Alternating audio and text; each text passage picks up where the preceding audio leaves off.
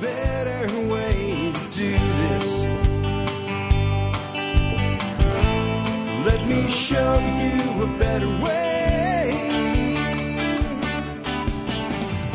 Hi, folks. This is Jack Spirko with another edition of the Survival Podcast. As always, one man's view of the changing world, the changing times, and the things we can all do to live a better life if times get tough or even if they don't. Today is August the 15th, 2018. This is episode 2272 of the Survival Podcast. And I've got a great one for you. I've got Darby Simpson and maybe Diego Footer. I'm not sure if I've got both of them for this or not yet. I'm pre recording the introduction uh, about an hour before the interview. I'll see when I get in touch with Darby if we're doing both of them or just him. But what we're going to be talking about is Darby's course that he's done with Diego called the Farm Business Essentials course. And even if you don't want to take that course, I, I still think today's episode uh, will be uh, enlightening for you. We're going to be talking about farming as a business, how to raise livestock, building a marketing and business plan, setting goals, the infrastructure and the equipment that goes along with this. And what I've always said is, even if you're not interested in a farm business, when you understand a farm business, you understand business. And I think that's one of the biggest things that people get in trouble going to farming. I think it's different than other businesses. It's very, very much the same thing. And then so then if you're not interested in the business, I'll point out that understanding business makes you a better investor and it makes you more valuable as an employee to whomever you work for and it makes you better at managing your own money apart from just typical investing. So business and entrepreneurship are subjects that we should all be familiar with. And if you think you're seeing a theme this week, you kind of are. Uh, I got a really great opportunity along with the 10 year anniversary party. John Pugliano came into town before everybody else did. And tomorrow I'll be airing a podcast that I did with John sitting at my kitchen table. Actually, my dining room table is more accurate. Uh, on the richest man in Babylon. Yesterday I did a podcast on selling, how to sell. I said this is the most valuable skill most people are never taught. And I really believe that. Today we're going to talk about the business of farming. So this week, I'm really trying to pump you guys up toward taking control of your lives through the most important thing that influences the control of your life, and that's money. And I know a lot of people think that like, when you say that, when you say like money is the number one thing that influences your life, like that's bad and we shouldn't accept that and that's wrong and you know my family's more important to me than money. Yeah, but your family has to eat and you have to feed them and the way we feed our families today is with with money or growing our own food, which is farming. And farming to me when it's done properly, is the generation of wealth. Whether it is food for you to eat or whether it is food that you sell for money, it's the generation of wealth. It's the ultimate in the understanding that all wealth actually extends from natural systems and harnessing them properly. And so I really think that when you try to say that there's more things more important in life than money, while that's true, it doesn't change that the number one thing that influences the quality of your life is still money. And, and you can have a little money and be happy if you manage it well, if you control it well. And that's why I wanted to stack kind of these three things together how to sell yourself as an employee, uh, to sell an idea, to sell a product, to sell a service. Then we'll get into business, and then tomorrow we'll talk more about investing. So this week is designed to be like a mini MBA in how to manage your life, money, and business. With that in mind, uh, we'll get to all of it and more in just a second. Before we do, let's hear from our two sponsors of the day. Sponsor of the day number one today is Western Botanicals. I love Western Botanicals and I go to them for everything herbal, especially when it comes to pre-prepared herbal preparations. Um, what I love about Western Botanicals is they, they don't bullshit. The wor- world of herbalism is so full of crackpots and loons and snake oil salesmen that it was it was the kind of thing where I was like, I'd really like to have a sponsor from that place, from that world, from that market that I can refer to people to. But everybody that I looked at that was big enough and kind of, you know, had enough stuff to, to, to talk to about sponsorship was like, no, I don't really feel good about this. When I found Western Botanicals, I found a company I could trust, so I could recommend them. If it's herbal and legal in the United States, you'll find it at Western Botanicals and everything you find there will be either organically grown or wild crafted. It's funny, but you can't, you know, when you wildcraft something, you can't call it organic. It's, that's true story. So that's either wild crafted or organically grown. They have real people that really care about you. They'll answer a real phone and talk to you and help you with any of your uh, customer service needs.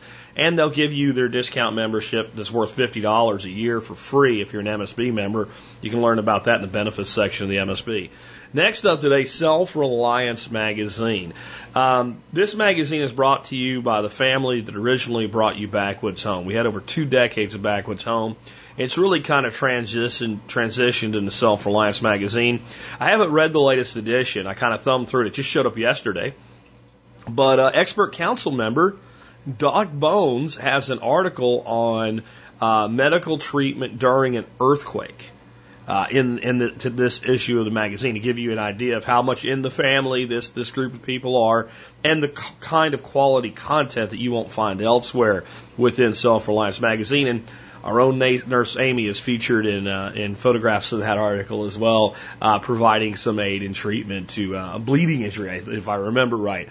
It's a great magazine. It's a quarterly. That means it comes once, you know, four times a year. And uh, it's just a great magazine from great people. You can learn more at self-reliance.com. And it is available through Kindle on Amazon as well. So make sure you consider that as one of your options. It'll save you some money. Well, you won't get the big quarterly printed, colorful, high quality magazine if you do it on Kindle. It's up to you. Uh, they also have some great resources at their website. Again, self-reliance com. Before I bring uh, uh, Darby on and possibly Diego, we'll find out in a moment. I'm serious about that. Uh, let's take a look at the year in history. David Verne has returned from his hiatus.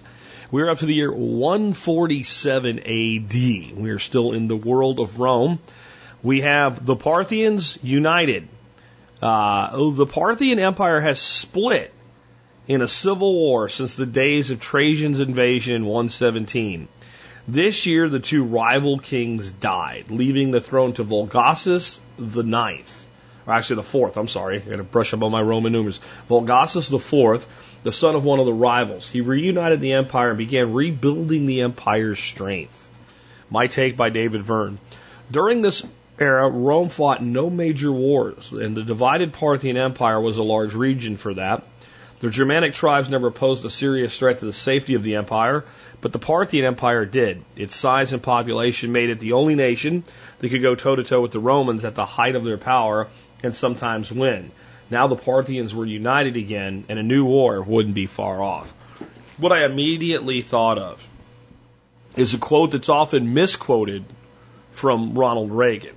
And I do think it's kind of what he meant. It was the point he was making in the speech where he said it. What people say Ronald Reagan said was no nation has ever been attacked for being too strong. Uh, and of course, Reagan was built, big on building up the U.S. military, the MX missile program, Star Wars, eh, which was SDI, all that stuff. What Reagan actually said was this Of the four wars in my lifetime, none came about because the United States was too strong you get the sentiment from there, but you, you understand the flaw in the sentiment. That's, that's why I think Reagan was actually really astute at choosing his words carefully, unlike our current president. Though the two, from a policy standpoint, are almost identical. It's almost like Trump is actually looking at Reagan's playbook and coming right out of it. And I know a lot of people would do, that, that think of Reagan fondly would have a hard time believing that, but oh, we forget history quickly, folks. I mean, it is the the protectionism and tariffs early on you know, all of these things are right out of the Reagan playbook. But what Reagan was saying here is, yes, we need to be perceived as strong. That is not going to make our enemies attack us. However, if you look strong to an enemy, you can become a target, especially when you're building to a strength where you could be a threat, but you're not there yet. And the lesson of history then is that if you're going to build strength, Thou shalt do it quickly and swiftly before thine enemies strike to prevent you from reaching a level where you can defeat them. And uh, I'm not saying that's what we should or shouldn't do. I'm just saying that history shows that to be true. That when one power sees another power as a potential threat, the stronger that power gets, especially when they're not yet to the point where they're strong enough to likely win, the more likely you are to have some sort of preemptive war. The United States, I think, has kind of been on both sides of that because um, while Reagan was correct that none of the wars in our lifetime came about, or his lifetime came about because uh, the U.S. was seen as too strong, uh, the First World War was one we injected ourselves into, and we didn't have to. The Second World War, we were attacked by the Japanese. We injected ourselves into Europe, and we probably absolutely needed to. There was a real threat. Of course, our intervention in World War One really kind of helped set that up. Just saying. Uh, and then uh, Korea and Vietnam, we, we inserted ourselves into the lives of other nations in, in both of those situations. So while we were not attacked for being too strong, with the exception of one of those four wars that Mr. Reagan was pointing to, all of them were wars we injected ourselves into. And we injected ourselves into those wars to make his point because we believed that the enemy was weak, weak enough that we could win. And there's, you know, the art of war.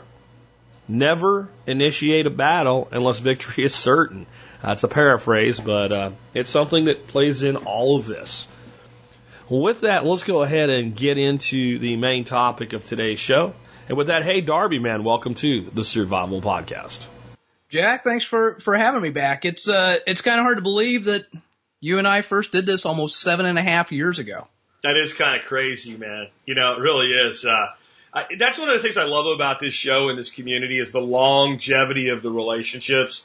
Um, I don't know many other communities where you have things like that where people have been working together seven, eight years in the, in this modern day. Usually people have gone off to do something different. So let me just say, man, I, I really appreciate that you've been supporting our work and part of what we do for that long. So man, thanks for that. Oh, hey, you're most welcome. Um, as you know, I'm a teacher at heart and I just, I like helping people and like being a part of this community. So, uh, yeah, it's, it's been, uh, it's been fun to, to be around and kind of, you know, watch, uh, what you've done with, with your podcast and your audience grow and, and morph over the years. And, uh, to be a part of it's, uh, you know, it's been very fulfilling for me personally. So because you've been around so long and since you're on the expert council, a lot of people know about you or at least of you. But let, us go back with the, uh, you know, the get to know Darby, uh, little elevator speech anyway. You know, take us back, like you're in high school trying to figure out what you do with your life. How do you end up, you know, on a farm moving pigs and chickens around every day? From ah. connecting those two, what, what wonky path gets you there? Because I know it wasn't a straight line. Yeah, no, it was it was not a uh, it, it was not a straight line. Uh, it was a roller coaster, uh, God induced curveball all, uh, kind of rolled into one. Um, I grew up on a family farm in central Indiana. Um, and probably about the time I was five or six years old, started showing that first little inkling of being interested in farming. My grandfather totally shut me down and said, you don't want to be a farmer. You can't make any money in farming. Go do something else. And, um, and it was about 1980 and that was not a good time in our country to be a you know a small acreage, small family farm. Yeah, so, that was that was not just a few years uh, after the entire go home or a go big or go home speech uh, from our, our uh, Secretary of Ag, right? Correct. Yeah. So you know we've got about um, a little less than 300 acres here on on our family farm, and uh, so with that, you know, uh, grandpa leased out the, the last of the, the fields to the neighbor. Uh, they started snowbirding in Florida, uh, he and my grandma. And I went and did something else and, uh, actually kind of got into the mechanical engineering side of things and did that for, you know, 13, 14 years very successfully. But in my early 30s, which there seems to be a trend here with people in their late 20s, early 30s, you kind of go through this awakening of, I've I've bought into what society told me, and it's really not all it's cracked up to be. I mean, I had the good job, the benefits, the insurance, you know, the house, the 2.3 kids, and the dog, um, but there was just something missing. So I kind of started researching like what I could do at the farm, and at the time, I thought when I'm an empty nester, when the kids are grown and gone, it's a second career. Um, and started finding guys like Eliot Coleman, who does really cool veg production in Maine. And then that led me to Joel Salatin. Um, you know, uh, did my, my first little, you know, trial run of 50 pasture broilers back in 2007. Uh, which saying that out loud is kind of hard to believe. It's been that long ago. Um, and that was the gateway drug into farming. Um, and then, uh, we, we grew the farm very well for a couple of years. Uh, through 2010. I, I joked that in 2009, farming quote unquote part time, I did 2,000 broilers and about 20 hogs. Um, was at a point where I either had to go full time or, you know, back it down a little bit. I couldn't keep up that pace. Lost my job not once but twice in the Great Recession and just took the farm full time in 2010 and you know, that kind of, kind of brings us to where we're at today, still producing a couple thousand pasture broilers every year, finishing 20 head of cattle, about 60 pigs and 100 Thanksgiving turkeys. Awesome, man. So you've been doing some really great things with, uh, with Diego Footer. You've been doing the Grass Fed Life podcast. Uh, you got the course that we're going to be talking about today. But can we talk about how you and Diego first kind of synced up with each other? Yeah, well, um, a, a lot of people probably don't know this, but that's really 100% because of my uncle Jack Spirko. Um, you, you got me connected with Diego when he was looking for some potential speakers.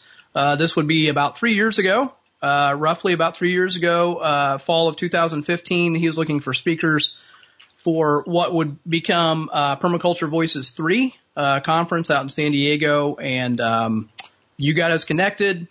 Uh, I agreed, went out there and spoke, um, which felt weird because I was speaking with, with Darren Doherty and Greg Judy, uh, in, in the, you know, the, the, the large acre segment. And that was just kind of, you know, Wayne's World like we're not worthy, uh, moment for me. Um, but I had a fantastic time out there. Got to meet a lot of people. You and I finally got to meet in person. Um, and, uh, connected with Diego and he said, Hey, uh, what would you think about doing a podcast? I've, I've been doing another podcast with this, with this veg guy named Curtis Stone and that's going pretty well. Would you want to do one on livestock? And I said, sure. Um, and we really, like, we didn't, we didn't have any motives with the podcast at that time beyond just talking about, you know, what we were doing and just doing something, right? Yeah, just doing something. And Diego's become a, uh, beyond becoming a very successful entrepreneur who's transitioned himself from the finance world to what he's doing now. Uh, he's just a fantastic interviewer and really kind of kind of like a small ag journalist is is how I would define him. Um, so yeah, that's that's kind of how you know he and I got connected and got started. And Grassfed Life is you know it's up to over a hundred episodes now. You know, I, I think we both had a pretty big highlight for ourselves uh, during that one. Um, I had met Greg the year before at PV2, and I, he's always been somebody I've greatly admired, uh, as I do Joel Salatin. But Joel is not that approachable, if you know what I mean, at one of those things. Like, he'll hang out for an hour after he presents and shake hands and, and, and say, how you doing? He just kind of goes away then, right? And I, it's probably because he speaks so much. Where Greg, like when I met him, he's like, oh, I know who you are. Like we have breakfast every day at PV2. Yeah. And he really, really approachable. And I, and I really, I mean, and I know you too, just admire the hell out of his work. So like one of my highlights as a teacher was, and I know you had the same experience, him sitting in on your class, he sat in on my class, and watching him take notes. Like when I saw Greg Judy taking notes in my class, I was like, holy crap. Uh, I must be doing something right. And, and I know you had that experience too. I, I think that was like one of the really cool things about PV3 is it was smaller and it was like more close knit and more things like that I think went on. Yeah, weirdest experience of my farming life. uh, is how I would categorize that. Cause my, my class was about three and a half hours. So we go two hours and I'd seen Greg was sitting in the back and I had sat in his class the day before and, and tried not to be a, a weird fanatical groupie. um, and so we had a little intermission and then Greg moved up to like the front table. And I'm, so I'm going through the second half of my presentation on like marketing and sales and that kind of stuff. And, you know, that this is something that Greg will readily admit they kind of struggle with a little bit and he's taken he's taken notes, and I thought, man, that's really weird. Well, the next morning I, I had the privilege to um, to have about a two hour breakfast with he and his wife. And somewhere in the conversation, I said, Greg, can I ask you a question? And he goes, Well, yeah, sure. And I said, Did you take notes in my class yesterday? and he goes, You hold on a second. He leans over and gets in his briefcase and opens it up and just starts flipping through the pages one at a time. This guy had taken like five pages of notes. And I, I got, I told him, I said, Greg, this is really weird for me. This is like young Obi-Wan teaching Master Yoda. Yeah. Okay. Yeah. And, uh, he goes, Hey, I'm, I'm willing to admit I don't know it all. And I'm willing to learn from people. And he said, I sat in your class for about 10 minutes and I said to myself, this guy knows his shit. And I took as many notes as I could. And that was a very big compliment to me. If you want my opinion, that's what makes him a great teacher. It is. It is. You know you don't know hum- something. Like, cause he wasn't taking notes on when to move a cow. He's No. taking notes on how to move a piece of cow to the market, right? I mean, that, that, that's one of the things that I think a lot, and that's what we're going to get into here in just a second. That's one thing a lot of people struggle with. Like, you can learn a lot about how to actually manage animals, and that's an incredibly important part of it. But most people, you know, they either quit because everything dies, or they figure it out and everything doesn't die and it makes it to, to the end. But, but getting that to market, that's, that's where you get your money. Yep. That's where you get your money. So we kind of talked about the, the, the grass fed life podcast, but how did that then lead you to do the online course you're doing now? Well, so it, it didn't really, the online course really wasn't even a thought. Um, we, we started doing the podcast in March of, uh, 16, I guess it was. And, uh, we, we did it for a few months and we just had like this flurry of questions come in. I mean, we were hitting topics that most people in this space will not deal with. The, the business side, cash flow, marketing strategies, uh, farming reality, you know, like, you can say farming is hard and everybody will nod their head in agreement. You have no freaking clue how difficult and hard this is. The stress it puts on your life, your family, your finances. It's really, really difficult to make it over the hump. Um, I, I saw a really interesting stat uh, just a few weeks ago. I'm, I'm a member of Farmer to Consumer Legal Defense Fund, and if you're not in your farming, you need to be. There's a blog article on that on grassfedlife.co.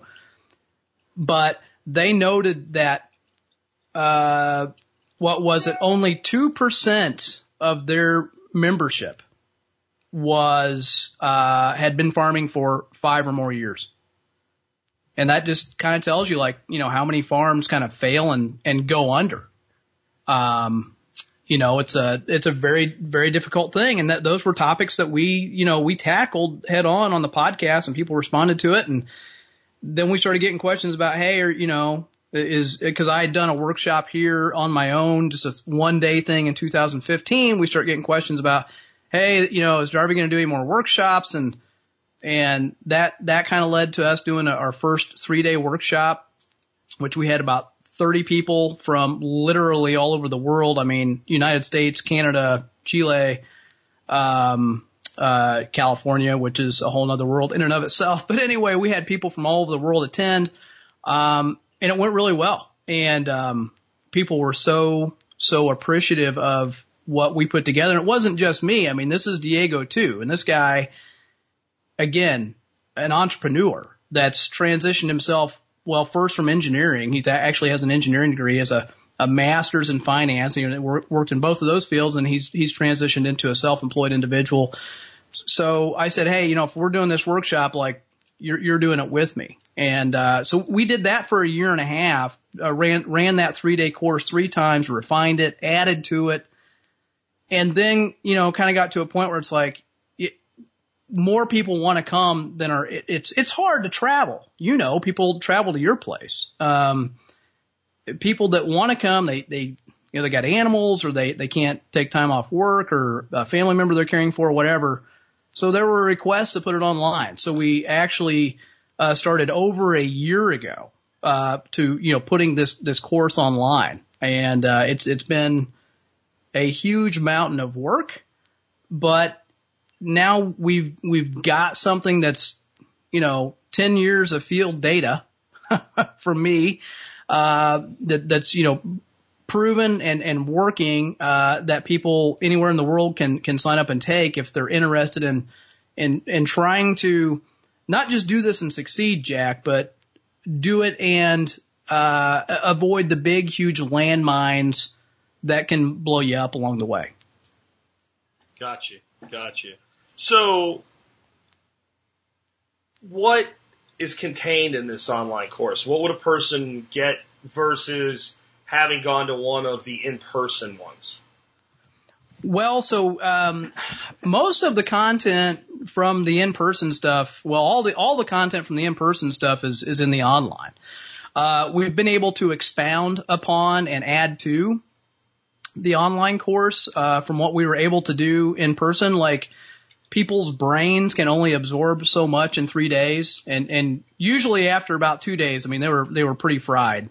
Um, so one one thing we did in person is we actually printed off and made bound books that were about two inches thick of all the, the, the presentations that, that they got to go through in the class. But we've been able to add to the online because it's a, you, you go through it at your own pace. Um, and, uh, like if there's something you feel like, well, you know, hey, I'm not going to start raising cattle tomorrow. Well, then you can skip the whole module on cattle. You can start with the module on, on pigs or, or, or poultry or, maybe you don't even have land, so you want to start like doing, you know, the business research. Well, then you can, you can start with those. But there's, there's 20, 23 modules out there. And roughly a third of it, to your point earlier, is on like, this is how to go raise the animals. These are things I do on my farm. Um, but there, again, there, there's so many, Greg Judy, right? uh, and Joel Salatin and, you know, Cody Holmes and all these other guys that like there are so many resources on how to raise the animals that we really wanted to focus more on the holistic context stuff, the, the business, the, you know, insurance, legal.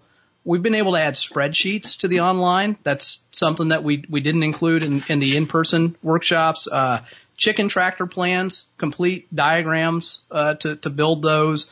Um, there, there's a very, very active Facebook group. It is, I'm very, very proud of that group. You know, somebody posts a question in there now. I'm not the first person to answer. I'm usually about the fifth or sixth person to answer. Um, it's just a very cohesive group of people encouraging one another and, you know, cheering, cheering everybody on to success. Um, digital tools. I mean, there's just, there's so much that we're able to put online that we couldn't, couldn't do in person. So it's really been enhanced and, you know, we're not done. We just kind of sort of keep adding stuff, which is just my personality and Diego's personality.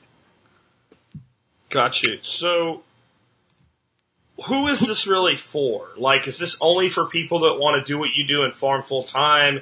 Is it for people that, you know, just want to make a little bit of a side hustle? Would it benefit the person that just wants to homestead and, and, and do this for themselves? I I think yeah, like if you just uh, we'll start with the lowest common denominator. Like if you just want to homestead and and do this for yourself, um, I I think it will save you a whole lot of, you know, uh, frustration, uh, trial and error. We we do come at everything from a business approach, so you know we're definitely advocates of like, look, buy the right gear, buy the right equipment, um, but it will save you so much time, money, and effort that I think a lot of homesteaders could justify it. Beyond that, like I don't care if you want to farm part time, and you know may, maybe you're looking for that that half income so that a spouse can stay home with kids. We, we've had several people who have signed up for the course that like that's their goal, right? They've got little kids. They don't really need two full time incomes, but they can't make it on one full time income, so they they're looking for that that side hustle to you know maybe they want to raise 10, 15, 20 pigs or, you know, a thousand broilers to make enough money so that somebody can stay home. Uh, I think it's a, a great tool for that. Really, the, the full course, like it was developed for, for me looking back 12 years ago because there, there wasn't a resource like this. Like you had to piecemeal everything together. It's like, okay, well, I'll get this book and this magazine and I'll go to this conference and, you know, I'll be in this forum. It was just so piecemeal. There wasn't a cohesive, you know, A to Z, uh, approach to starting a business, regardless of it being a farm, like starting a business for success coupled with, okay, well, this is how we're going to do a farm business. Here's the, you know, the things you need to walk through. Um, you know, Diego's got a whole, holistic context section in, in the course that I'm really proud of. And I tell people like, look, start there. You know, uh, don't go buy a bunch of chickens because you maybe, maybe you're not ready for chickens. We, we've had people come to the workshop and after that section, they're like, you know, I came here thinking I'm going to go build, uh, chicken tractors in my garage all winter. And three days later, they're like, no, I'm not like that's the third enterprise I'm going to start now. I'm going to start with pigs, and, and here's why. Mm. Uh, so there, there's this really is an attempt to have an A to Z, front to back, you know, all, all inclusive course to get. I'd say anybody who that you're not farming right now. Uh, maybe you're maybe you're dabbling and you're ready to you know dabble with intent, which is you know uh, you're, you're ready to try to make some money at it. Uh, maybe you, we've had a lot of people that have been like dabbling with intent for two to three years and they're trying to figure out like, okay, how do I stitch all this together? Um, that's, that's been the bulk of the people that have come to the course, but we've, we've had people, we had a, a gentleman that, that came, uh, to one of the in-person workshops from California. He'd been ranching for like 30 or 40 years. So he knew, you know, he's probably forgotten more than I'll ever know about cows. Mm.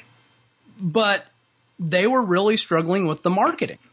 And that that was why he came. That's what he wanted to get out of it. So we've really seen a very large cross section. But um, definitely side hustle, um, which you know you, we outside of the full course. I mean, we've got just a standalone pasture poultry course Mm. that if you just want to start with chickens, like start with that. And if you decide you want the full course later, we let you upgrade for the difference in price. We don't double charge you. That's not that's not what we're about or what we're after. Um, but if you are like me, like I knew when I started this in 2007, like my eventual goal goal was to transition, and that's the word I'll use to transition from successful mechanical engineer to successful uh, pasture-based livestock farmer that could stay home with his kids while they were little, you know, uh, be with my family more, uh, make this, you know, a, a, a family venture.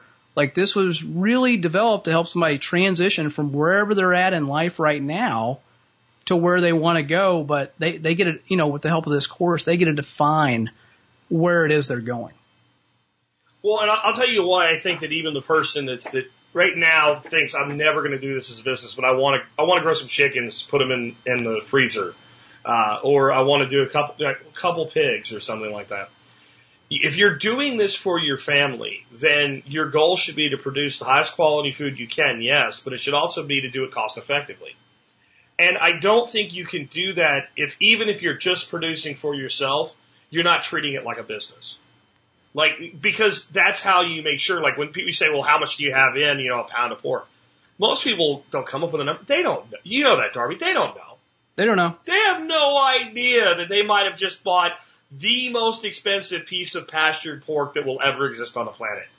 Th- then the other thing is, if you were going to do chickens and you said to me, you, let's say you weren't a farmer at all, I, I, like, I know this guy Darby, you should go check out what other Darby's doing. You're other Darby who doesn't have a farm. He said, I'm just going to do 50 chickens, Jack, for my family. I'd be like, why don't you do 100? Yep. It's not that much more work. Sell 50 to your friends and family. You're going to lose money on paper. File a Schedule F and take the deduction. And if you do decide you want to do it, now you have a year of farming and a year of agricultural returns. You get another year, you got two behind you, then it opens up all types of opportunities with USDA grants and loans and stuff like that. Like, so why wouldn't you take that approach? And you're probably going to make money on the 50, but you're still going to be able to lose money on paper. Right. Does Yeah. that I make think- sense? I mean, Absolutely, absolutely. I mean, we have a lot of people that'll do this. Like, you know, they they they want to do it well. They and they want to do it well enough that like they can put their stuff in the freezer effectively for free, right? So, and it's exactly what you said.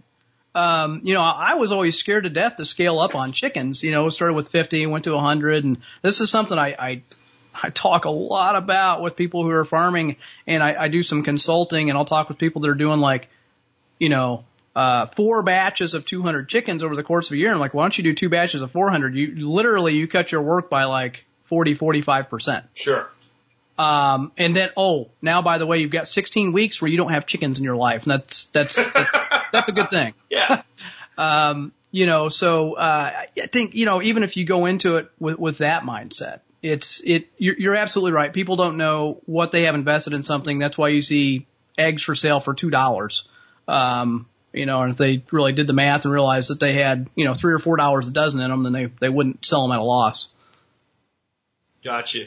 So I think one of the really thing, things I really like about your course, unlike a lot of stuff that's out there in this space, is you have a lot of financial modeling. But you didn't get your financial modeling by getting the average price of beef in America and then some pie in the sky BS. Like you can actually substantiate the numbers that are presented in this course, correct? Yeah, so all the numbers you see me talking about in the course, like those are my real life numbers. Um, that's what we sell product for, um, you know, as of 2018. Um, so this is my, my data. Uh, these, these are my numbers I've developed and I, you know, I, I don't drill down to the penny, right?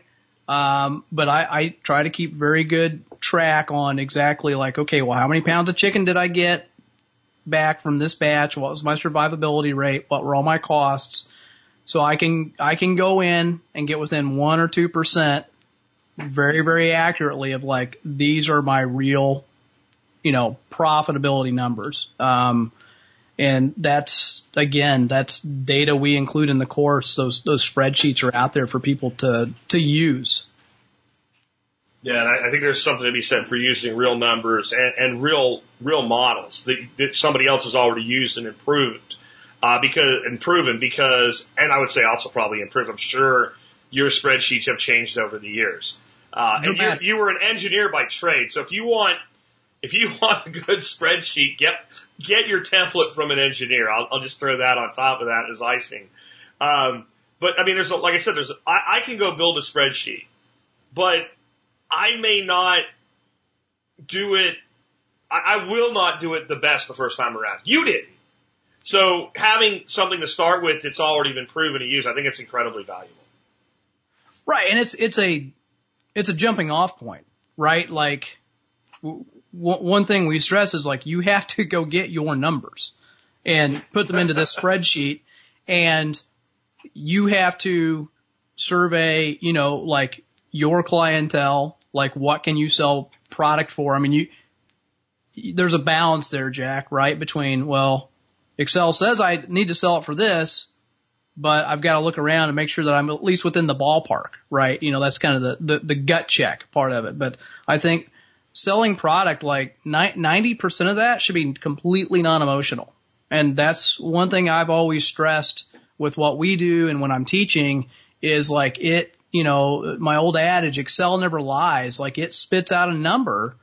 And if you really want to go do this, if you want to leave mechanical engineering or nursing or accounting or whatever, you know, all these different things that we've, we've had people leave uh, to to approach farming, like you've got to pay yourself well, and you can't, you know, you can't show up at the farmers market and say, oh well, I got to be the cheapest guy. No, no, no, no, no.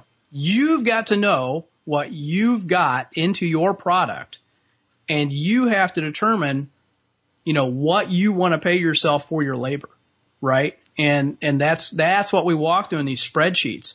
And is it going to be perfect the you know the first year, the second year, the third year? No but it's going to get better. You're going to get it closer. You start to get a feel for, well, no, my, my product's vastly superior. I can be 20% more expensive than everybody else, right? And, um, you know, those, those are the, the kinds of things that we want people to use all these tools again as a, a jumping off point, uh, substantiated, right, in the Midwest. Like these are solid, solid numbers in the Midwest. And I think if you're in the five state area, these are probably pretty solid for about anybody outside of that, you you got to you know start kind of figuring out you know what your market will bear, what people want, what's important to them. That changes certainly from region to region. Well, I think there's a, there's a thing in there that people don't want to hear, but they need to hear, and that is if Excel says you need to sell for this price, and your market won't support that price, you either fix your costs so you can, you know, lower the sale price and make the same profit, or you don't do that thing in your market, right? Like, it, it, and I, I highly doubt that there is a market in the United States today that you can't make money on pastured pork and pastured poultry. I, I highly doubt that. But in the end, if you can't do it, then stop. Do something else. Right, exactly. Exactly. Change the model or or don't do it. You know, and I've I've met people in regions like they're just too far ahead of the curve right? But it's like it's going to come. So go do something else until, you know, things catch up or you do it small scale where you're not dependent upon it. And you, you know, there, there's a, um, there's a portion of this, Jack, where it's, you know, like, look, if you're, uh, if you're blazing the, the trail, there's a, there's a little bit of this is we got to throw spaghetti against the wall and see what sticks. You might be surprised, right? Yeah. Uh, and if you do it small scale as a side hustle starting out, well, then you slowly build your customer list, you build your brand image, you build those relationships. And you know what? Three, five years down the road, where it may have been almost impossible to sell a $20 chicken five years ago, you may not be able to keep $25 chickens in stock. Know, we eventually decided that we were going to get out of that business for lifestyle reasons, but it's exactly what we did with duck eggs. When, when we started, we looked at the market around here and everybody was selling duck eggs for three to four dollars a dozen. But what we noticed was no one could actually provide them at scale over time. The reason they were selling them so cheap is they had 12 ducks running around their backyard and they sold whatever was left over. They didn't care what they got for them. And, you know, we built our own customers. We developed our own customers and that customer base grew to where we could move the product before the duck made it.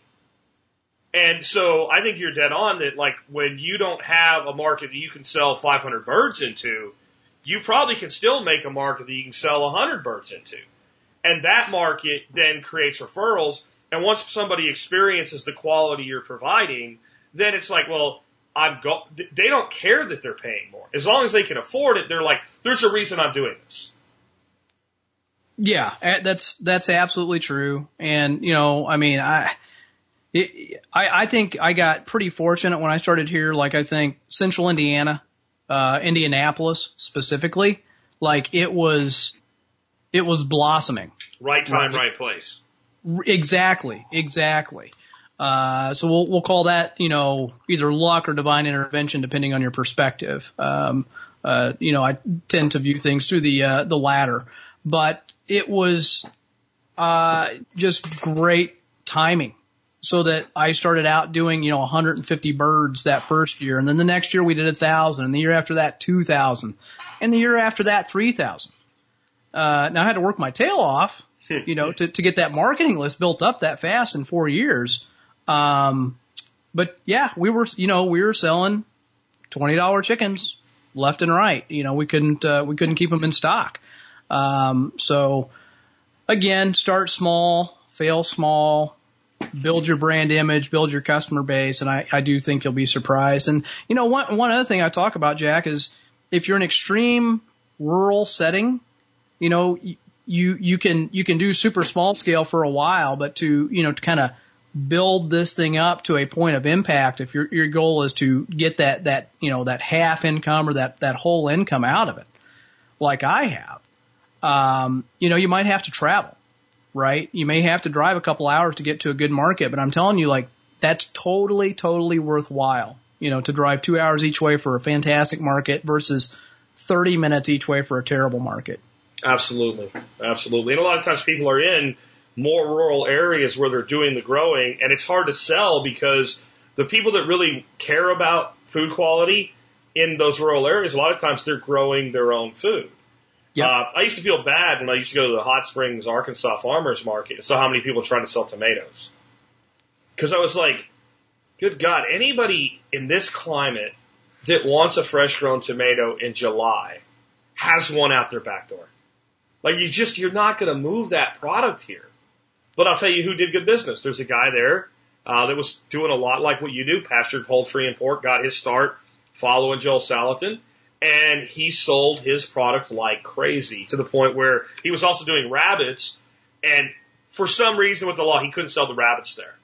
So he had to go to his farm to, to, to, to buy the rabbits. But he had built his entire customer base for the rabbits from the farmer's market for people that would actually drive to his farm to buy the rabbits. And so there was something different that he was doing. I think that's key too. Yeah, it is. It is. And something I'm sure he experienced and something I experienced was we started with chicken, you know, and then, uh, we did, we didn't have retail pork until about two years later. Uh, I did some bulk pork my, my second year farming in 2008. But by the time I had retail pork to sell, I mean, people were so infatuated with the chicken. It was, I mean, all I heard for the first two years is, when are you going to do pork? When are you going to do beef? When are you going to do tur-? like Yeah. it was just when are you? When are you? When are you? And I'm like, whoa, whoa, whoa. Okay, one thing at a time here. Um, and that's kind of a danger that you can try to do too much too fast. And I think that's a trap that a lot of people fall into. Um, but the point is, if if somebody walks up to me today at the farmers market and they buy a package of chicken or they buy a package of of bratwurst, you know, we've got five different brats we carry. Inevitably, within a week or two, they'll come back and say, "Oh my gosh, those were so good. What else do you have?" Yeah. They're hooked. So now you're function stacking what you can sell to that to that one customer, and it's uh, it's just a big snowball effect from a marketing standpoint. What do you think the biggest advantage is for people in, in taking the online course you guys have put together? Uh, avoiding the big type A mistakes. Um, you go into this, Jack, and I, I, I think you'll agree with this. Let- Let's take farming out of the equation. You decide for yourself that you, you want to start to have more input on your destiny on this planet, right? And, and your career is a, a big, huge portion of that. So when you make the mental decision that I'm going to go build something for myself, whatever that is, I'm going to be an entrepreneur and insert career path here. Um, you're taking a big leap of faith. It takes a ton of nerve. It, it, it takes uh, a, a lot of uh, grit and um, self determination. It takes time. It takes money, and it takes energy. And those final three things, you, you only have so much of those. And regardless of what it is you want to try and go build for yourself, if you run out of time, money, or energy, or two of the three, you'll quit, most likely.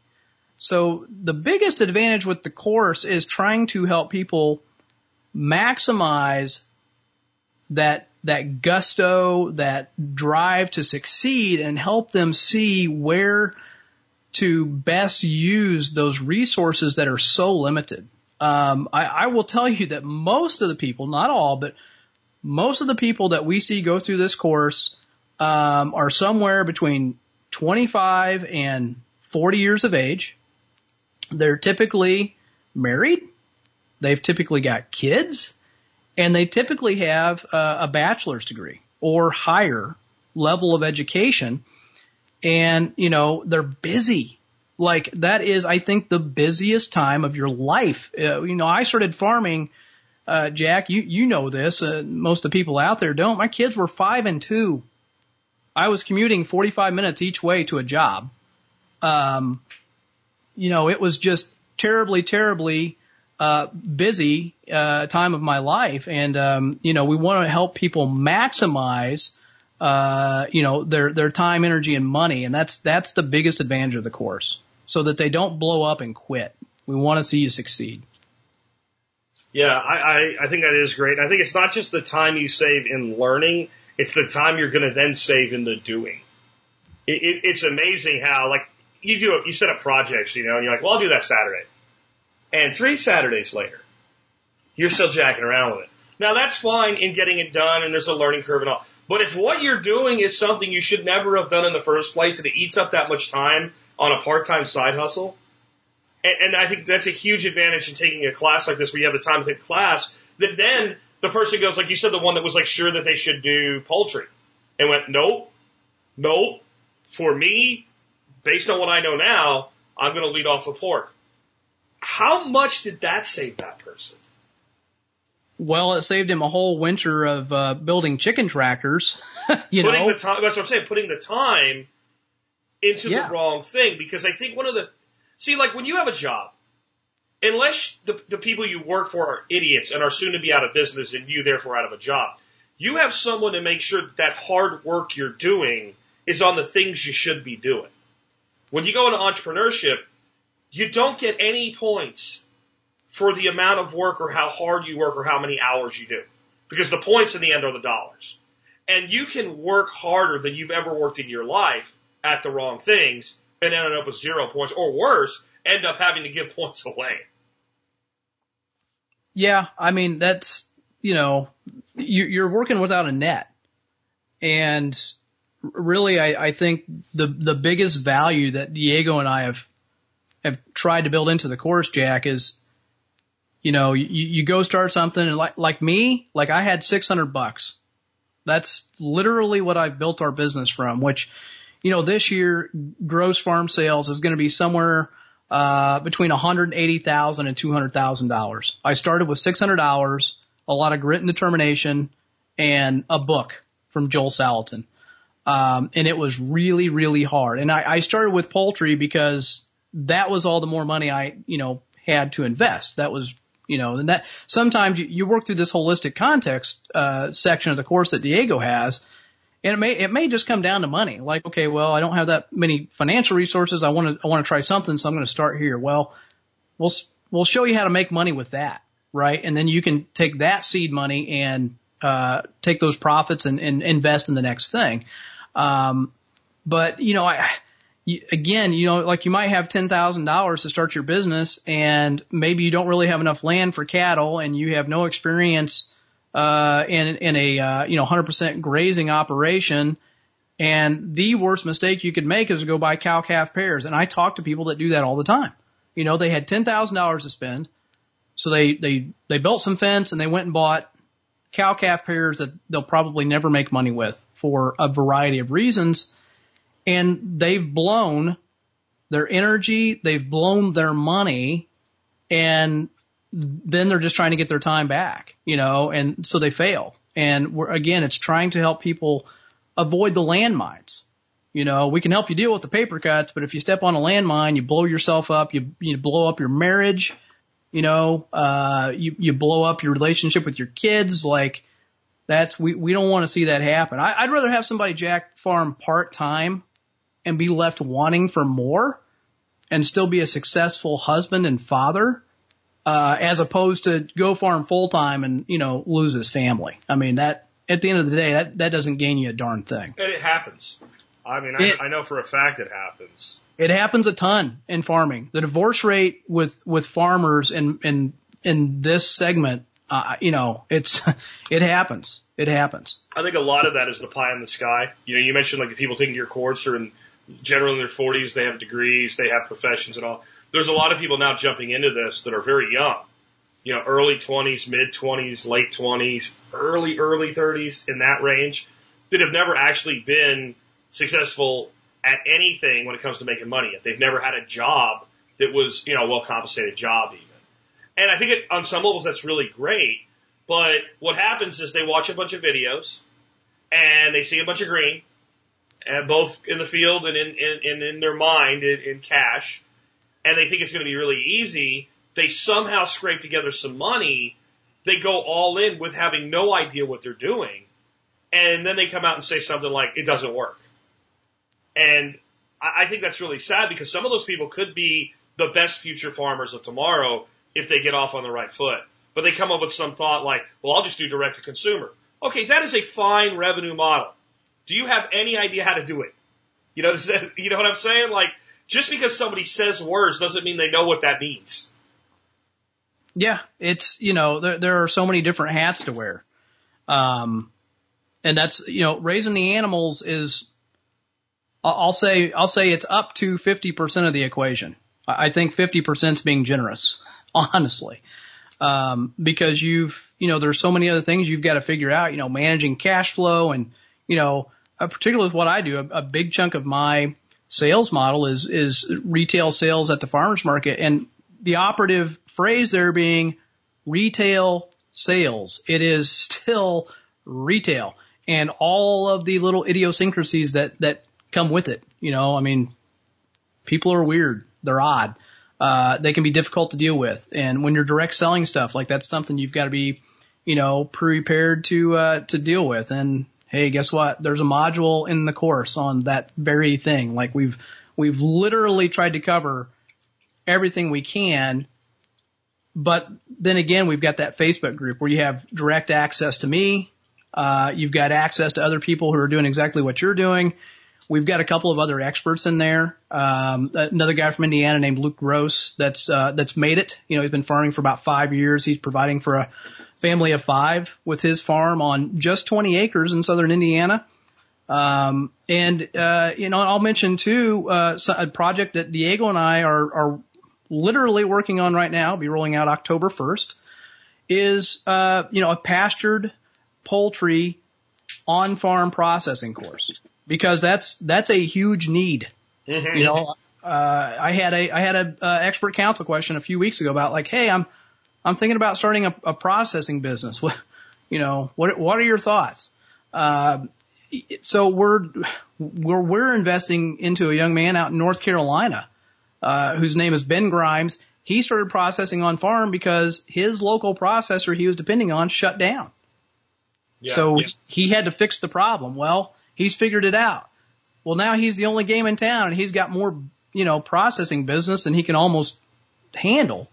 So he's got a whole nother business that, that has sprung up out of this. And this is something we get a lot of questions on. So, you know, we're, we're going to have that standalone course. And I, that, I don't care if you're a homesteader or what, if you tell me you're going to go process 50 chickens, that course is going to, in Ben's own words, he will save you the cost of his course, which is not going to be very much money.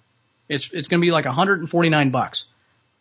He will save you that, that $149 and not buying the incorrect knives to process your birds.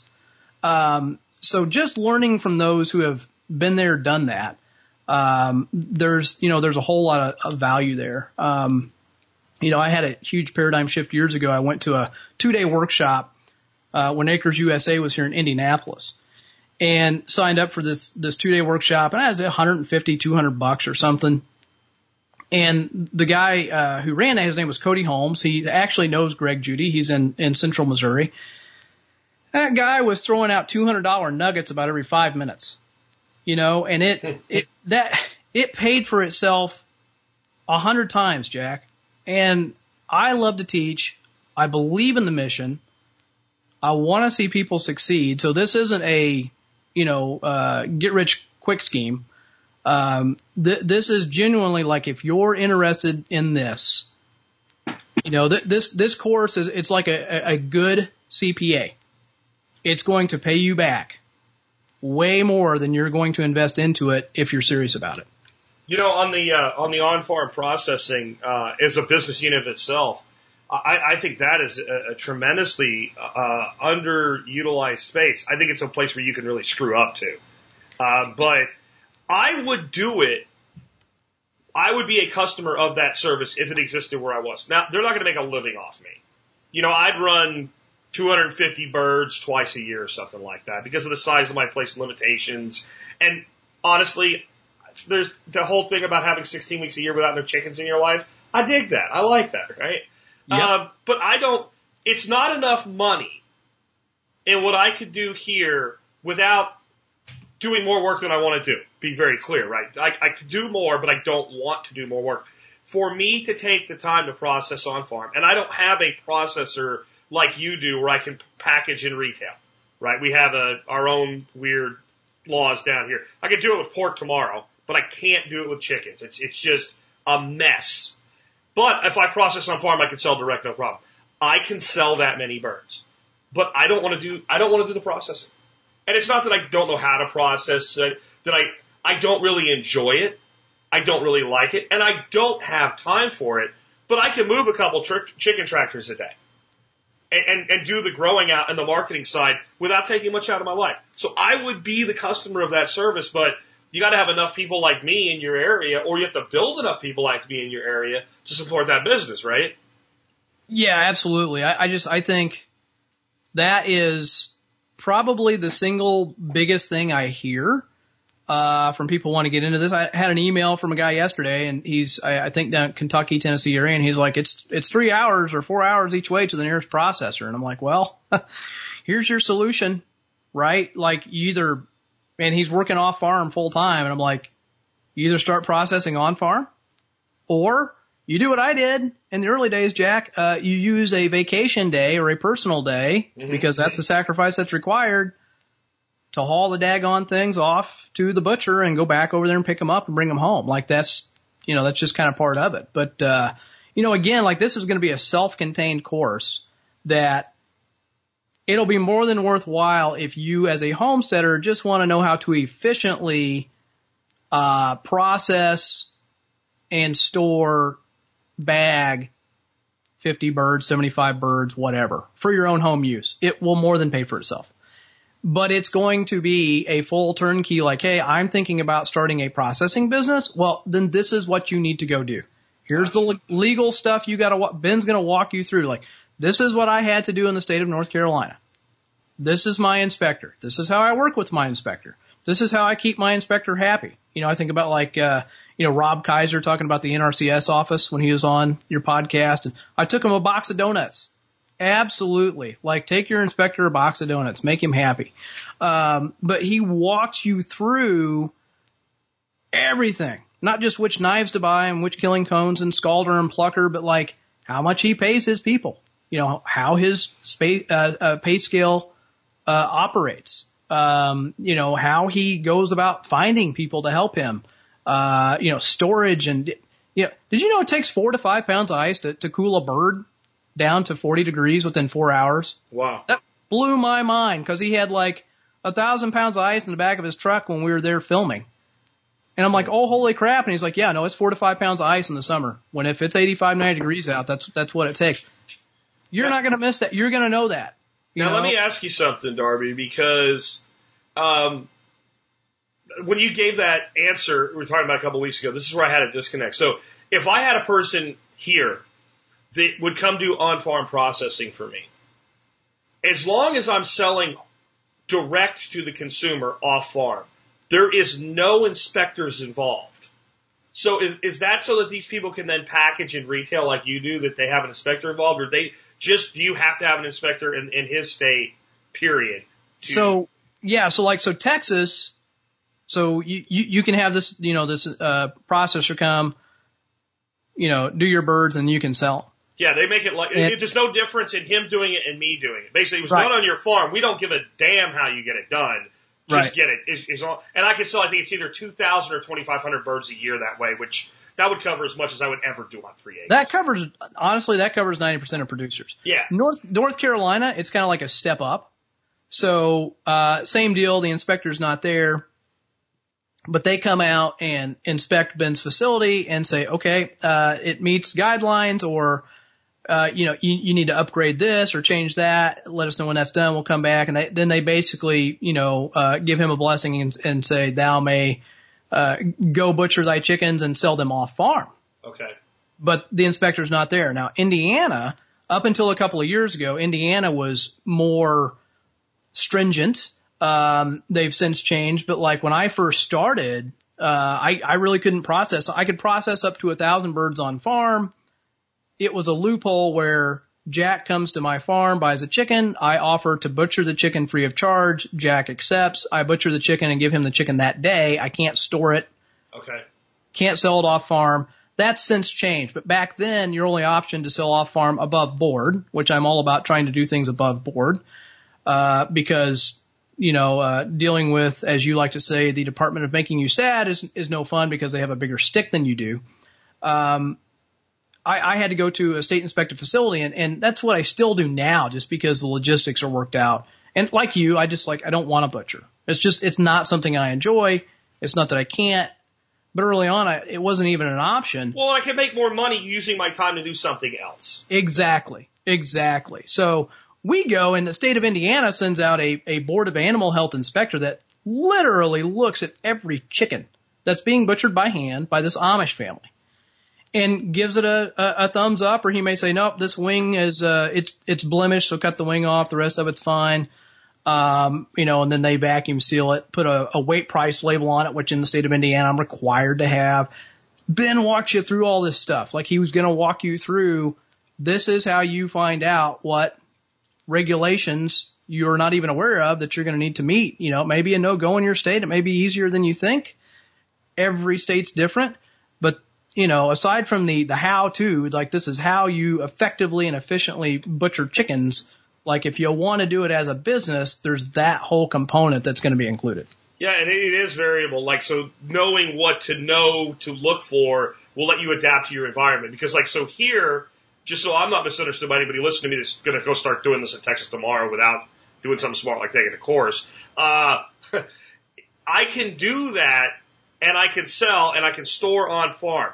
I can't take those birds, down to farm to fork like I used to do my eggs at a little grocery store in downtown Fort Worth and let them sell them. Right. I, I can't do it, and I can't part them out and put them into like stores like that.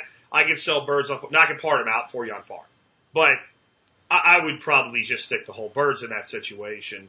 Um, but there's not really a mechanism to do that the way you're talking about in Texas. I have got to go to a certified facility with an inspector on site, site in the state. And there's some guys doing some good work trying to change that in Austin right now. But, you know, they have a bigger stick is the way you just described it. So this is different everywhere, but I can make, like, I, what I'm kind of pointing out is, so I have an advantage over someone in your state in that it is totally okay for me to have somebody else process my birds on site, buy a great big freezer, do 2,500 birds a year and sell on farm. You can't do that model. You have an advantage in that you can find a state level inspected facility and you can sell retail, which is a huge advantage. So you take information like you're providing and then you adapt to your situation and figure out what advantages do you have. That's always the key in business. Yeah, absolutely. That, and that's, that's something I talk a lot about in the course. It's like you, you've got to analyze, like, what is your unfair advantage? Right? And I'll, I'll use Greg Judy as an example. His unfair advantage is that he's out in the middle of nowhere and he can lease burned out ground that's been stripped of any soil. It's old wheat field. Yeah. For as low as twenty or thirty dollars an acre. And he's had, that's why his philosophy is why would you, that's why his philosophy is why would you buy land? Why would you buy land? And that's you, you've always got to understand context. When I get these quick quick tangent, we get these. Well, you should never make hay, or you should only bale feed, or you should only raise or do. Context is king, yeah. right? So if I'm Greg, there's no reason to go buy the property. You know, he's had people actually give him land. Like if you can make something grow on it and you'll manage it, you can have it. Right? Well, here, you know, I'm leasing ground from my own family and it's $130 an acre. Right? So I've got a disadvantage there. But my, my unfair advantage is I am 35 minutes from downtown Indianapolis and I'm 35 minutes from downtown Bloomington, which is where Indiana University is located. Both have thriving local food scenes. So I've got a marketing advantage. So it's okay that I pay somebody else to butcher my chickens or I have a, a higher, uh, you know, lease rate on the ground because I can make that back on my retail stuff. Now, Greg's got a lower cost of production, but he's, he has to drive a lot further or work a lot harder for marketing and that helping, helping people through the course understand like these are your unfair advantages. This is what's going to begin to shape your business as it grows is just another, you know, key reason to again, you know, learn from somebody who's been there, done that, right? Um, and then, and then really the other thing I love about it is like, look, it's online. So, you know, you buy a seat we basically say anybody in your physical house has access. Your wife, your husband, your significant other, kids, uncle, I don't care. Gotcha. You, so if, if you watch something and then you want your spouse to watch it, have them go watch it. If you got to watch it again six months later, you know, you, you only learn, if you go sit in a class, you know, statistics tell us you're, you're going to somewhere between five and 10% is what you're going to retain from if I get up and talk to you for three days. But when you've got it online, uh, and you know, you've got all these digital tools, like you can watch it and learn again at your own pace. You can watch it as many times as you need to. You can go into the Facebook group, ask me a question, ask somebody else a question. There's just a lot of advantages to, to doing it this way. And that's, that's one of the, the big reasons that we decided to embark on the, what's undoubtedly thousands of hours of work between myself and Diego to, to get this behemoth of a course out there. And do you have any uh, additional support? Like, is it just the course, or is it like any kind of community? Uh, I think you mentioned a Facebook group, things like that. Yep, yep. So the Facebook group is a big thing. Um, we do some webinars, you know, where people can ask questions that way. Um, but the uh, the the Facebook group is, I, I just, you know, everybody's in a Facebook group and you think, oh yeah, great, another Facebook group. No, this, this group is absolutely amazing. It is, it's just a terrific group of people who are there to answer questions You know, and uh, again, we've got this whole spectrum of I'm just starting out to, a, uh, you know, a gal named uh, Deborah Bruner out in Idaho who's in her mid 60s and started a pastured poultry enterprise, a beef enterprise, and a vegetable enterprise uh, on her farm in Idaho. You know, and she's got a lot of life experience. This is their third cattle ranch they've had. Um, and she's just such a wealth of knowledge. Um, you know, and it's, it's, uh, it's just great to have that community and it's, a, it's a, it's a smaller community. You know, it's not like a free Facebook group where there's, you know, 1,000 or 10,000 people in it. Um, and, uh, it's, it's just a phenomenal resource. And like I said, you've got access to me, you know, if you buy the full course. Awesome. So, how many students have participated in the workshops, and how many online? So uh, we ran about a hundred people uh, through three iterations of the the in-person workshop over the course of a year and a half. And then online, we, we had a lot of people who, you know, went through the in-person workshop that actually signed up for the online course. Uh, when it came out, they, they got a massive discount to sign up because they supported us early on. Um, we've, we've got, uh, I want to think here, probably total with the people who went through the in-person and signed up for online plus the online, there's pro- probably about, I'd say, uh, 75 very active people in that group out there. Very cool. And, um, what are some, I mean, you kind of just went over one there. Do you have any, some success stories from students, people that have taken this and put it to work? Because I think that's really critical. Yeah, so I mentioned the guy earlier that, you know, was going to go build chicken tractors in his garage all winter. His name's Tyler. He's in West Virginia. Um, you know, it, it, his his goal was was kind of the one I mentioned. Like they've got two small kids, he and his wife, and he really wants her to be able to stay at home. And this is something that they can kind of tag team on. And they're raising some pigs, and he's in the process of building fence so they can raise some cows. Um, and, uh, he's, he's one of those guys. He came to the in-person workshop and, uh, he also bought the online version just because he saw the value in it. Uh, there's a, a, a gentleman named Chris that he and his wife actually moved from the state of California, um, to Minnesota, uh, to, uh, buy a farm. Uh, he'd been a contractor his whole life. His wife's a teacher. She got a good teaching job. He found a farm he wanted to buy and like he's doing it. You know, I mean, he's year one, like he dove in. Um, he came to the in-person course last fall and is doing, uh, poultry, pork, and beef, selling at farmers markets, selling to, uh, you know, granola, uh, you know, moms groups via Facebook, um, selling, you know, half and whole animals and is running out of product. You know, he had, had a note this week. He's like, should I skip the farmer's market for a couple of weeks because like I'm out of everything. I have nothing to sell until I get stuff back or should I go and stand there and, you know, just say, Hey, I'll have more stuff in a couple of weeks. I mean, that, that was, you know, his problem. Um, nice problem to have, huh? Nice problem to have. And I, you know, there's just uh, another guy that moved from, uh, Colorado to, to upstate New York. Uh, uh, his name's Josh and he, same thing, bought a farm and, he and his, he and his wife are doing uh, microgreens, a little bit of veg, and then he's he's doing uh, beef, pork, and, and poultry. Um, and he just, I mean, again, came to the in person, bought the online course, and uh, the people that are active in this group, like they're doing stuff. They are entrepreneurs, right? And if you ask a question and they've got experience, man, they're they're quick to chime in and, and tell you what they did wrong, what they did to resolve it. You know, they they want to help. I guess is the the biggest thing. Gotcha. And uh, if you want to sign up for this, what's the best way for them to do that? So uh, current, currently, uh, registration to the full course is not open. It's going to open up on October 1st. Okay. Um, and if you uh, want to learn more about that, you can listen to the Grassfed Life podcast and go out to grassfedlife.co. Um, and we'll announce all the details. I, I, I will give you a little teaser. Uh, if you buy the full course in the month of October, there's going to be a very nice bonus that you'll you'll get for signing up in the month of October. Uh, so you just have to stay tuned for more details on that. Uh, currently, if, if somebody's interested, um, they can go out there, they can preview the course, they can look at everything that's contained in it. Again, 23 modules, there's over 30 hours of, uh, of video in this thing. Seven hours, I didn't even mention this, Jack. There's seven hours of video on farm, on my farm. Okay.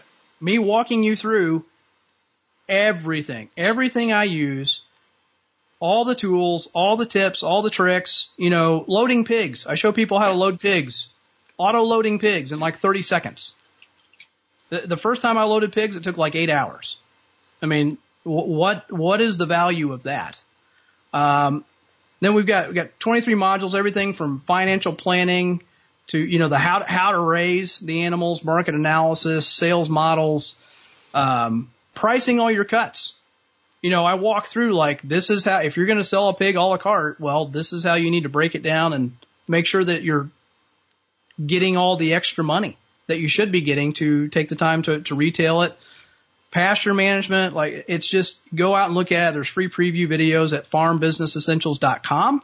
You can kind of check that out. If you can't wait to get started, you can, you can buy the pasture poultry course right now. Um, and then if you decide, yeah, no, I like it. I dig it. I want to upgrade to the full thing.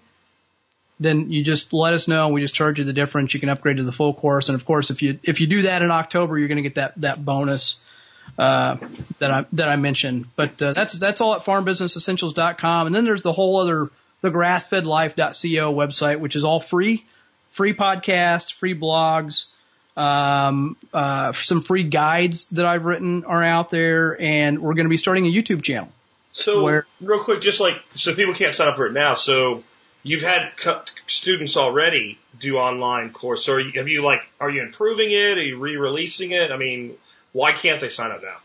Yeah, so we uh, took the summer to add some more content to it. Okay. And um, just enhance it, put some more things into it. Um, so instead of focusing on, you know, uh, marketing, selling, getting the new students registered and all that, we, we took a couple months off so we could get some more stuff into it. And we're basically, you know, uh, relaunching it on, on October 1st.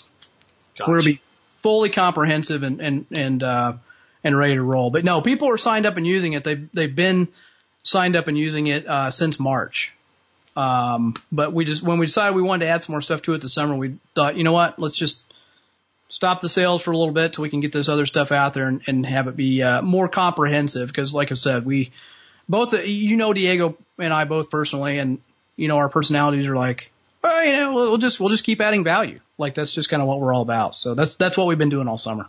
Very, very cool. Well, Darby, I, I appreciate you being with us today. And uh, as always, you're always welcome on the air, and uh, we'll keep hearing for, from you uh, with expert counsel, I'm sure. But but thanks for joining us today and telling us all about what you got going on. Yeah, hey, thanks for having me on, Jack. And again, uh, don't feel like you have to buy the course. There's a lot of free stuff out there. At the end of the day, just trying to help people be regenerative and improve the land, improve improve their lives and their health uh, you know, through all these resources. And I, you know, I hope people, uh, know that that's like the, the genuine reason of my heart, why I do this, why I stick myself out there. Uh, so feel free to use all those free resources. But if you get serious about wanting to do this as a business, then, you know, check out the, uh, the courses that we have out at farmbusinessessentials.com. And kind of a little pitch for you here at the end with this. Um, I had a mentor that I, I, I still to this day think is one of the guys that taught me the most uh, that I that I know about business and sales marketing. His name was Frank Madron. He was a uh, North Carolina redneck, and he really changed my perspective on some things. You know, I'm a guy that didn't go to college, and I've been very proud of the fact that I've learned a lot through experience. And I remember one day he was he was talking to me and having his little madronisms he called them. One was you know even a turkey can fly in a tornado and stuff like that. And he said, uh, do you think it's better to learn by experience or, you know, from someone who, who already knows? And in my youthful arrogance, I was about 27 years old. I said, well, from experience. He said, how would you feel if you were about to get put under and a cardiologist was about to operate on your heart? And he said, don't worry, I've learned everything through experience alone. Or you were about to be put on trial for your life and your lawyer said, don't worry, I've learned everything just from experience you know, you might want that they would have learned some of what they know from someone that already knows. And that, that's always stuck with me. And I think when it comes to, you know, gambling with your money and your time, because that's what farming is, that it makes a lot of sense to, to learn from someone who's already done, who's already had those, you know, good experiences and bad experiences and give you a good start. So that would be my biggest reason for folks that want to, uh, to farm for money, uh, side hustle full time, or even just to make money through producing better quality food for themselves than they can buy. Uh, to take a course. And uh, I don't know of anything like yours out there, so I'd say it's probably worth the wait till October to sign up for it. Yeah, well, yeah, like I said, we we've put a ton of energy into it, and I, I appreciate the the compliments and uh, uh, everything you've done for Diego and I, and um, just you know hope people go out, check it out, and uh, give it some consideration. All right, well, hey Darby, again, thanks for being with us today. Always happy to be on, Jack. Well, great interview. I have links to Darby's websites, his course, all of that good stuff in the show notes today. And uh, I'll just say if you want to uh, take advantage of that, come on by, look for episode 2272, and you'll find those links. But again, uh, Farm Business Essentials is the name of the course. If you Google that, you'll uh, you'll have it pop right up. And as we wrap up today, I want to remind you that you can help support my show and the work that I do really easily. And all you have to do to be able to do that is do your online shopping when you're going to do it through tspaz.com, T-S-P-A-Z.com, tspaz.com. Um, I have a cool item of the day for you. I actually brought this item to you. Let me see when I originally did it. Back in August 10th, 2016. I think I brought it back once since then. So a little over a year I got this product uh, online for you. It's sardines. And I know some people like, when you Ew. hold on, hold on. Now, if you really just don't like fish and you don't like kind of the oily, fatty type of fish that sardines are, you're probably not going to like this stuff. If you're kind of like, uh, sardines are okay, but I really don't like them, you need to find out about Matiz Gallego. Uh, I am a sardine connoisseur. I really am. And I love sardines. Even the stinky, nasty ones I, I kind of like. But, you know, they do have something lacking. About a year ago, in trying to make sure that I had enough omega 3 oils in my life, I decided to go on a quest and find the best sardine that you could find in a can. I mean, the best sardines in the world are fresh. They're hard to get in the United States, though, because where they really are and when they're fished and, you know, fish fresh and uh, American diets and everything, it just makes it where it's not really, you know, the kind of place where you're going to find a fish market with fresh sardines. So I started digging through and I was like, okay, I'm not alone. There's a lot of connoisseurs out there and people that really care about sardines. And I found tons of places where they reviewed sardines. And I found in there was a lot of discrepancy, you know, like three through ten. Uh, in fact, two through ten. But there was one brand that always showed up as number one or number two everywhere. Was Matiz Gallego. So I ordered some and I went, okay, I get it. Uh, these things are great. They don't have that stink. Uh, they're packaged in olive oil, salt, and fish. That's it. You know, their own oil, some olive oil, and some salt. No garbage in them. They're plump. They smell good. Um, they're they're headed. They do have skin and bones, but like most sardines, the bones just you eat them. They just and that's great. You get all that nutrition from them. They are great to have in your pantry because one of the things we as preppers struggle with is protein and high quality fats that will store a long time. I have some some of them in my cabinet right now. I just looked at them before I updated this article. The expiration date on the can is 2023. 2023. In other words, they last. And I don't have any problem with that because the other thing is eat what you store and store what you eat. So you get this high quality stuff. Each can gives you 228 calories, 130 in high quality fats, and 98 from one of the best sources of protein on the planet. The other way you can get your omega 3s is things like um, salmon, uh, mackerel, and other predator fish, tuna. The problem is they're so high up in the food chain, they bioaccumulate toxins like mercury. This does not mean I'm not going to eat salmon and tuna. I love salmon and tuna. And a certain amount of that, maybe one meal a week is okay. I'm more of the kind of guy, a meal of those fish every other week. Giving my body time to deal with the toxins that are in them. Our bodies can deal with toxins. If they couldn't, you'd be dead. But we don't want to overload them. Sardines are low on the food chain, and that means they're eating plankton, and they don't bioaccumulate a lot of these toxins, so they're much safer fish to eat a couple times a week. I do eat these probably at least twice a week.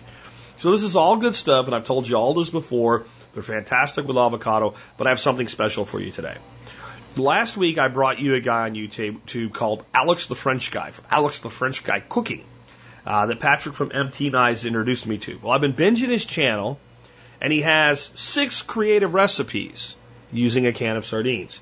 Actually cooking with sardines. Some of the recipes aren't really cooking, but some of them are. Some of them are more an assemblage, like uh, a maki sushi roll that uses sardines. So That's pretty cool.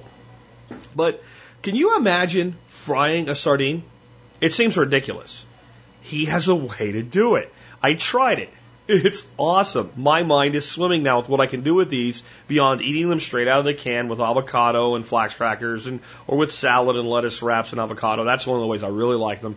And I'm even playing with can we come up with kind of a sushi roll type thing that's on the the the way that they do the you know if you if you think about eel if you like sushi eel is really amazing you know and you could probably use this as a substitute for it. So I'm playing with it but no matter what you do, give these things a try. And if nothing else, get by T-Spaz today, pull up the most recent reviews, and check out the French guy's two videos on cooking with sardines.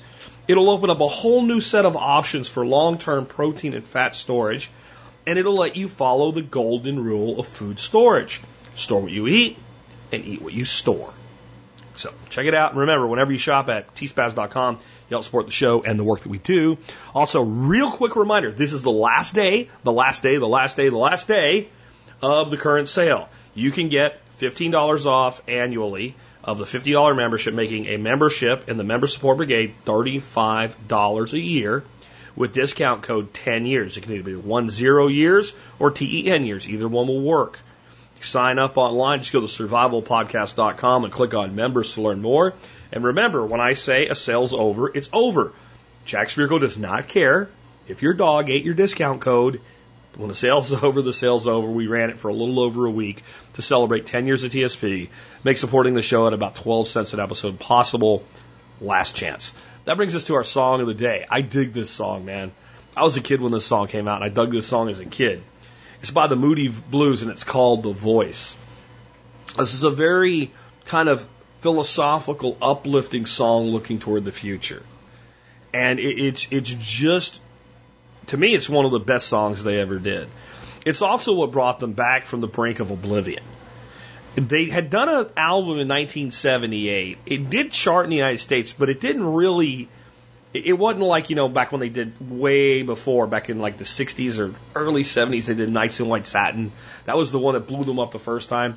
And, and the last time they had done an album before the one they did in 78 was 1971. So 78 kind of, and then, you know, this song comes out in uh, 1981. 10 years, you know, from having a really significant hit. It was really, I think 68 was when Nights in White, White Satin hit. And that was really the big hit in the. So say 68 to 81. With even though there's some albums out, they're not like catching on fire or anything. It's a long time ago. And, and it, it, it did absolutely blow them up all over again. And they had an album in between 81 and 86. I don't remember what it was called. It did okay. But then in 1986, they re- released what I think is their biggest hit in the United States, Your Wildest Dreams. If not for this, you know, reviving them like musical CPR, they, I don't think they would have come back around. And I think they're still around making music today. I also think there's there's something that's really changed in the music industry because of digital downloads, right? So I think this this uh, this album charted at like 15 in the United States, but the the song that we're about to play for you, voice, uh, went went platinum, number one. And so the the the, the album did well because people bought the album just to get the song. I guess those days are gone. Let's give you a little bit of the lyrics of this song, though, to put you in the mood for it. Um, great message in it. Won't you take me back to school? I need to learn the golden rule.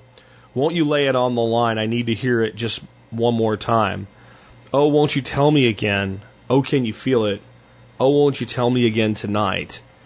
Each and every heart, it seems, is bounded by a world of dreams. Each and every rising sun is greeted by a lonely one. Cause out to the ocean of life, my love. There's so many storms we must rise above.